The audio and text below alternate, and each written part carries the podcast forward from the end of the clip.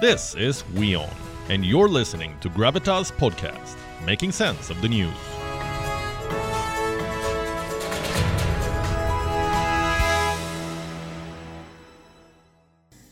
Do you know which is the safest mode of transport? Statistically, airplanes. When we board a plane, we trust the pilots to ensure a safe journey. Turns out, our trust may be misplaced. A new survey has found that 66% of Indian pilots snooze in the cockpit. What are the risks associated with these findings, and how much of the blame do the air carriers take? Our next report telling you. I have a question for you. Do you doze off while taking a flight? Well, guess what? Your pilot does too. A new survey says 66% of Indian pilots doze off in the cockpit. A startling revelation that has left the aviation sector worried. The survey was conducted by an NGO called Safety Matters Foundation. They checked the level of fatigue among Indian pilots. Fatigue that usually leads to daytime sleepiness. Nearly 542 pilots took part in the survey.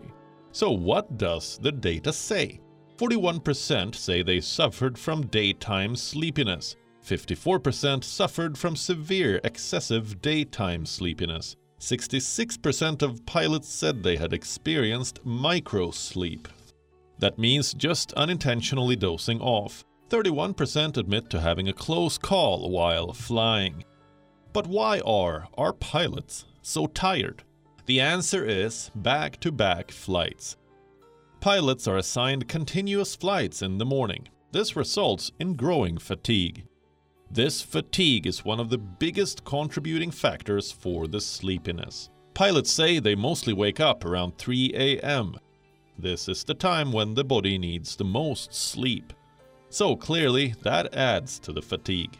Others blame the lifestyle of these pilots, which includes partying and alcohol. Some even cite the pandemic as a reason. Airlines are currently working with reduced workforce. This means pilots now have to fly for longer hours. But regardless of the reason, this survey is concerning. This is because fatigue is one of the main reasons causing airline accidents. In fact, fatigue is a known factor in a lot of aviation accidents.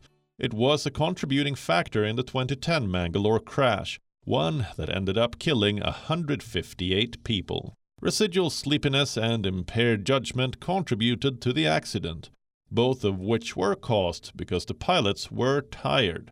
The cockpit voice recorder indicated that the captain was asleep for over 90 minutes.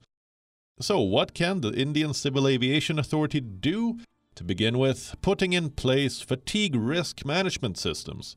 Currently, there are no rules drafted to manage fatigue. For airlines, they should hire more pilots instead of overworking the existing ones, because this is one place where dozing off could be a matter of life and death.